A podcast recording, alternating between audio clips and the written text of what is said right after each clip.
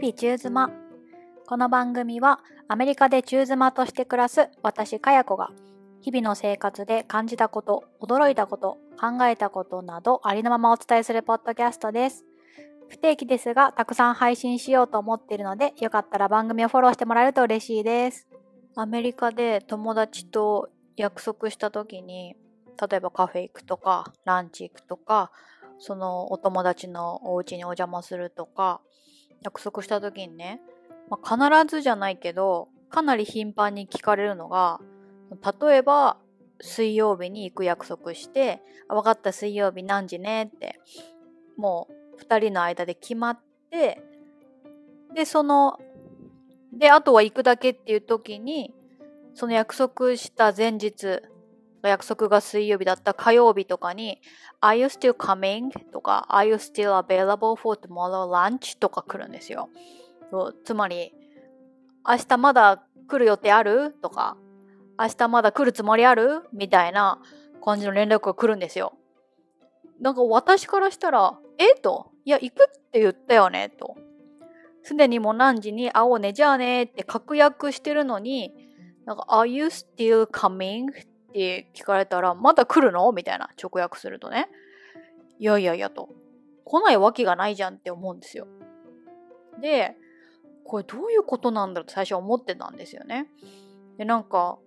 私の言い方があやふやだったのか？ん？とか思ってて、まあ、でも複数にいるアメリカ人のお友達みんながね、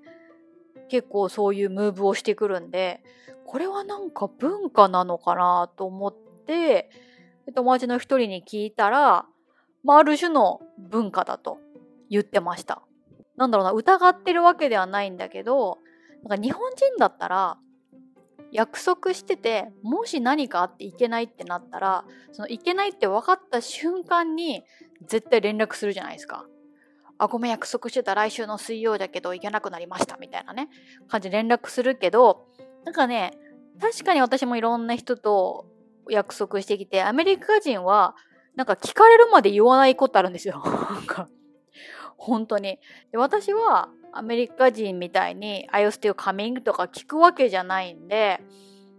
めったにその確認はしないんですけど、なんかたまたま来るっていう確認っていうよりは、今日って子供たちも来る？みたいな、なんかプラスアルファのことが聞きたくて、連絡したら、あ、てかそもそも今日行けんくなったわ、みたいな連絡が来たことがあって、え？みたいな。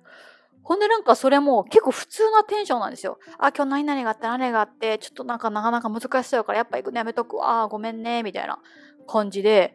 え、そうなん？みたいな。日本人やったら、もう約束してて、それがいけなくなった自分の都合でってなったら、なんかほんとごめんね、みたいな、まあ、テンションになるはずが、まあなんか謝っては出てくれてるんですけど、結構あっさりしてんな、文面みたいな感じだったんですよ。だから私が思うに、まあ私が思うにっていうところと、まあ、友達に聞いたらそうだっていう感じだったんですけど、アメリカでは約束してたことに、まあ、何か事情があっていけないっていうことはなんか全然日本人がするそれよりは軽いテンションで行われていいんだと。個々に事情があってねでしかもその事情を長々と説明してすごく謝罪する必要ないとその連絡する時にちょっとごめん今日行けなくなったわっていう感じでキャンセルしても全然 OK で、まあ、その代わりの次に会った時には前回ごめんねこういう事情があってって、まあ、しっかり謝ると。らしいんですよ。多分日本人だったらその最初のね、ごめんっていう時にめちゃめちゃ丁寧で、まあ長文にならなくても説明する文章を送るやろうなと思って面白いなとまあ、そのようにアメリカ人割とフランクにキャンセルしてくるしなんならこっちが聞くまでキャンセルっていうことを伝えないとか伝え忘れてるとかいうことが割と普通に起きるのでだから「あゆす」っていう仮面と来るのっていうふうにみんな聞くのでありますというふうに教えてもらいました。ちなみにそれを教えてもらったお友達は、えっと、日本で暮らしてたことがあってどうしても日本で暮らしてて日本人相手に日本語で会話する時もその癖が抜けなくてなんか明日って来るよね？みたいな感じのことをみんなに確認してちょっと変な空気になったことが何回もあるって言ってました。まあ確かに日本人相手にそれやったらえ？いや行くって言ったじゃんみたいな感じになるからね。でなんか別のやり方として明日来る予定だよねって聞くと、あまりにも直接的な確認の仕方なので、明日楽しみにしてるねみたいな感じで送ることによって、相手に次の日の予定を思い出させて、まあ、来ないのであれば今が言うチャンスでありますというふうに機会を提供するというやり方を彼女もしてるって言ってたんですけど、その場合、日本語で日本人アイデアそれやると、めっちゃ楽しみにしてんじゃんみたいな。前日にわざわざ楽しみにしていることを言ってくるなんてみたいな感じでなんかすごいそれを楽しみにしていた人として扱われなんか何々ちゃんすごい楽しみにしてたみたいしまた今度も同じとこ行くかみたいな感じに思われるっていうことがあると言っていて、まあ、文化の違いって面白いなと思いました。別の友達にもねアメリカ人の全く同じ話してこういう文化の違いなんだねとか言って言ってたらああそうだねと。その子はいや私もう確認せずには折れないんだよねみたいな。やっぱこうどうしても、前の日とかその日の朝とか約束してた約束してた日の朝とかになったらやっぱ聞かずに折れない心配性なんだと思うわみたいな風に言っててその心配性なんだと思うわって言ったその彼女こそがさっき私にフランクにキャンセルしてきた人なんですよ。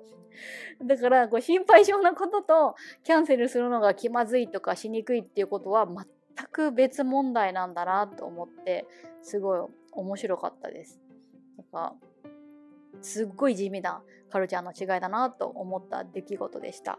あ、そういえば余談なんですけど、この日々チューズマがね、まあ、Spotify と Apple Podcast と Google Podcast で聞けるんですけど、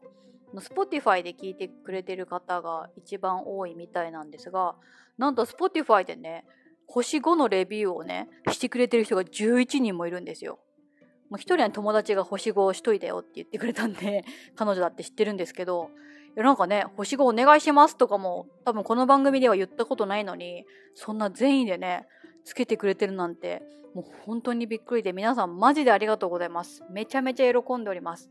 あと、この番組内で一回も言ったことなかったかもしれんけど、ツイッターなどでね、ハッシュタグ日々中妻、漢字4文字日々中妻で感想などつぶやいていただけたら嬉しいです。以上です。